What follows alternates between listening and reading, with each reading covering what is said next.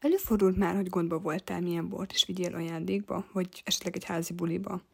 Vagy talán az étteremben teljesen feszélyezve érezted magad, és kínosan, mert nem tudtad, milyen bort is választ egy bizonyos ételhez. Az én nevem Dóra, tájai borász vagyok, a Tokai borvidékről, és a Déva borok készítője. És elsősorban azért hoztam létre ezt a podcastet, hogy számodra is elérhetővé tegyem a tudást, mert igazából bárhol tudsz kamatoztatni. Illetve azért is, hogy segítsek neked pár döntést meghozni.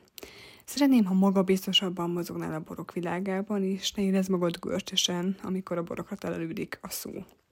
Ez legyen egy közös tér, ahol a tudás, szórakozás is egyben. Úgyhogy remélem, hogy velem tartasz minden héten, hétfőnként fogok egy-egy epizódot bemutatni neked. Különböző borokról, borvidékekről, borfajtákról, technológiáról és minden egyéb másról, ami fontos, és amit tudnod kell a borokról. Így hát vágjunk is bele!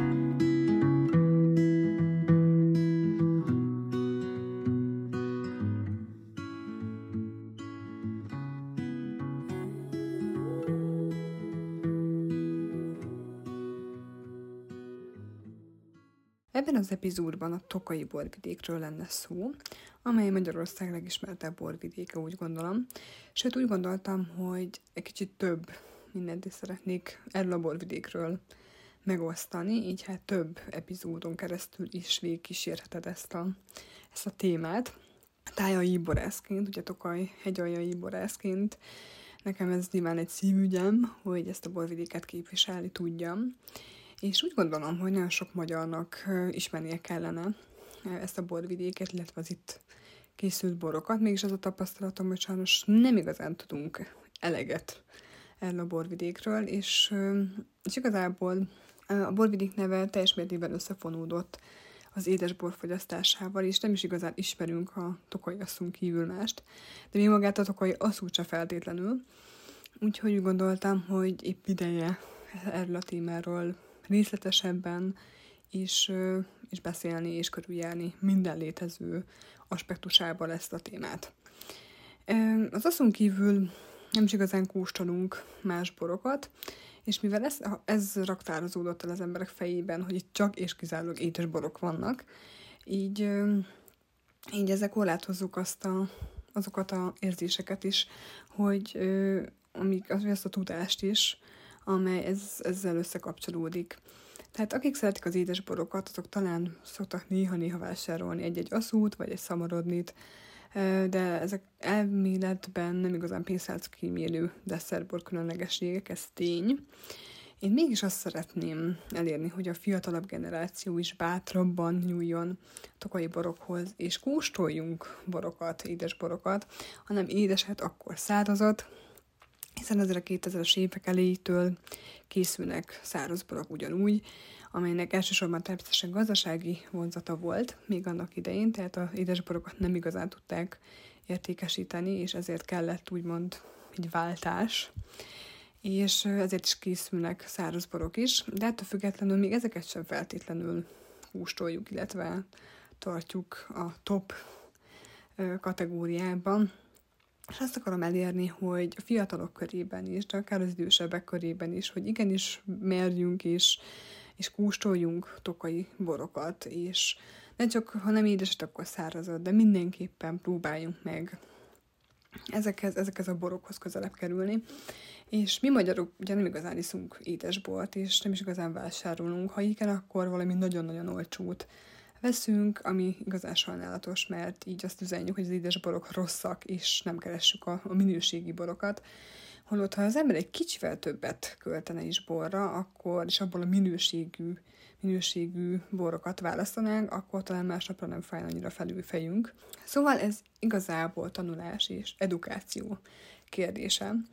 És persze nyilván nem jót a piacnak sem, hiszen sajnos vannak kereskedő, ugye nagy cégek, multik, akik gyártják, és így mondom, hogy gyártják az édesborokat potom pénzekért, megvesszük a boltokban, és ezzel viszont kiszorítjuk a kis termelőket, és azokat a borászokat, akik, akik e, emiatt nehéz helyzetbe kerülnek, és, és akik például pont, hogy minőségi borokat készítenek. Tehát a következő epizódokban emiatt is gondoltam, hogy a tokai borvidékről lesz szó. Lesz szó a száraz borokról, lesz szó az aszúról, lesz szó a szamarodniról, sőt lesz szó a tokai pesgőkről is, mert hogy ez most már megint egy új vonal, ami most így az elmúlt pár évben megint felütötte a fejét, és nyilván ennek vannak gazdasági vonzatai is, hogy miért kezdtünk el mondjuk tokai pesgőket készíteni, kik készíthetnek tokai pesgőt, ugye, és hogy miért alakultak ki ezek a, ezek a téves eszmék egyébként a borvidékkel kapcsolatban. Úgyhogy most akkor vágjunk is bele igazából ebbe a témába. Egy rövid kis szünet után pedig a Tokai borvidék és annak történelmével fogunk egy kicsit megismerkedni.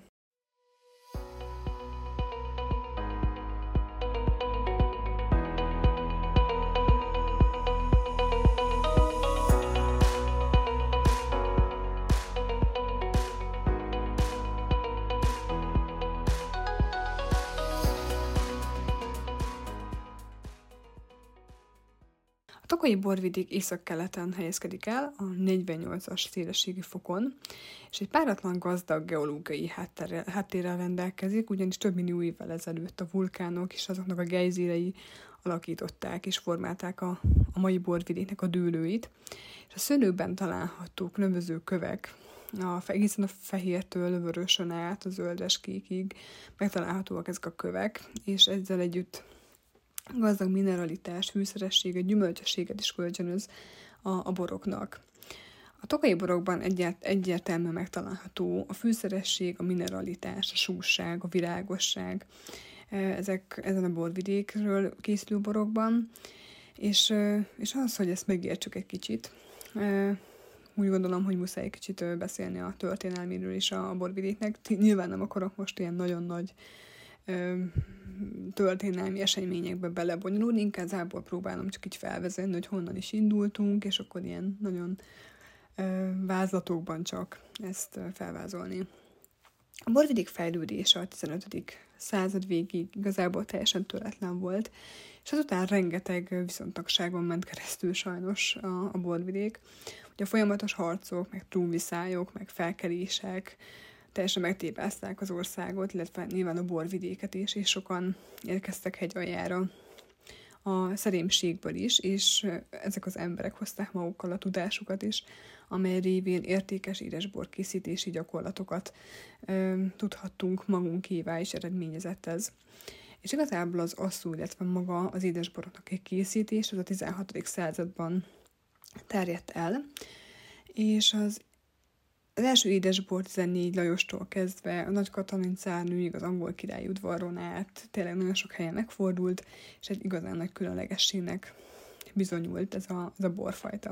A 17. században igen komoly ismereteket gyűjtöttek össze, és vetették ezt papírra, és így, így alakult meg, hogy 1732-ben megszületett az első dűlő klasszifikáció, és aztán pedig 1737-ben harmadik Károly révén a borvidék lett az első lehatárolt borvidék, és, és a Tokaj lett a hivatalos elnevezés a, a borvidéknek is.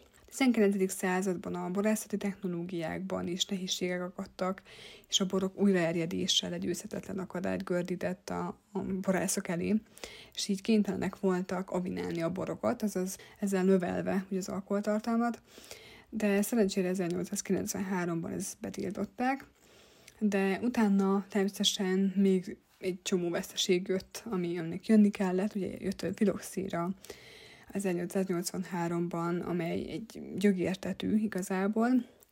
Ez, ez a gyökértetű, ez megtámadja természetesen a gyökereket, és elpusztítja a szülőültetvényeket. Úgyhogy ez egy nagyon nagy-nagyon nagy veszteséget okozott a borvidéken, illetve nem csak itt, hanem nyilván országszerte Európában is természetesen. És utána pedig az 1892-1903 közötti újra telepített fajtákat hoztak be, és ennek az alanya, amire ráoltották, az amerikai fajta volt, így ez jobban ellenálló, ellenállóbbá tette a, a szőlőt a filoxíra ellen, és így lehetett ismét elkezdeni felvirágoztatni a borvidéket. Aztán persze az első világháborút követően felhalmozott készletek ö, sorakoztak a pincékben, és nem tudták eladni, a készleteket, készleteket a borok ugye egyre tovább adtak a hordókban, és növekedett megint a nyomás, hogy megint bevezessék a, az avinálást. Így hát ezt be is vezették aztán 1924-ben. Utána természetesen jött a második világháború, ugye a szovjet megszállás, akkor jött a, ugye az, hogy a zsidókat elhurcolták, a nemeseket, arisztokratákat elkergették, és igazából azok a emberek, akik bele tudtak volna kapcsolódni az árutermelésbe, ezek a parasztok utakat igazából felszámolták, és, és 40 éven keresztül igazából ez az egész borvidék az így, így elveszett a nagy mélybe. És bár készítettek borokat persze, de ugye államosítás miatt inkább a mennyiségre koncentrálódott a, a dolog, és nem a minőségre. Hát ez azért eléggé nagy vesztesége volt a borvidéknek ez a elkövetkezendő, vagy ez a 40 év tulajdonképpen, és nagy változást egyértelműen a rendszerváltás hozott, amikor aztán nagyon sok külföldi befektető érkezett a borvidékre, itt franciák, spanyolok, az angolok, az amerikaiak, ugye ezek mai napig is ugye itt vannak, lest a disznókű, amely francia tulajdonban van ma is, vagy az orémus, ami spanyol, és igazából ezek a multik voltak azok, akik újból felélesztették az egész borvidéket, és nekik köszönhettünk nagyon sok mindent. Így ö, újult meg Tokai borvidék, és ö, természetesen a hagyományokat ők ö, fedezték újra fel, és élénkítették fel. Így hát a tokai bor azzá válhatott, ami egykoron is volt, a világ első számú természetes édesbora. És természetesen ugye az aminálás ezt már eltörölték 1989-ben, úgyhogy, úgyhogy természetesen visszatérhettünk a gyökereinkhez és a hagyományainkhoz.